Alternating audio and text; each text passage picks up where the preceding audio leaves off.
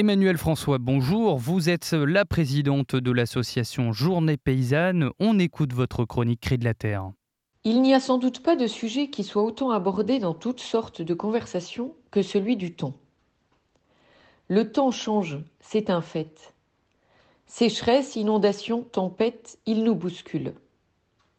Pourtant, il y a toujours un précédent. Un ami brésilien nous disait l'inquiétude de tous, car même la forêt amazonienne vit une sécheresse étonnante. Étonnante, car le cycle de l'eau fait supposer que la forêt amazonienne ne devrait jamais manquer de pluie. Et pourtant, elle en manque. Et il a ajouté Nous n'avions pas vu cela depuis 1924. Le temps est détraqué. La dernière tempête qui a fait tant de dégâts, surtout en Bretagne, en est un signe.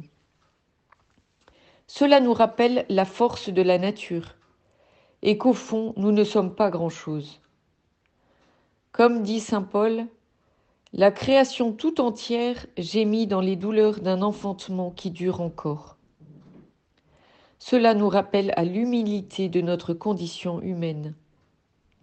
L'agriculteur vit cela tous les jours, la dépendance au temps qu'il fait. Le bon temps est le temps qui ne dure pas.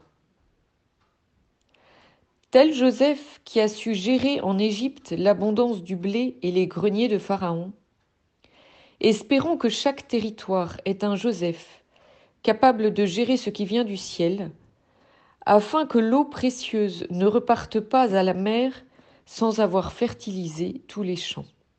Merci beaucoup Emmanuel François pour votre intervention. Je le rappelle, vous êtes présidente de l'association Journée Paysanne. Excellente journée à vous.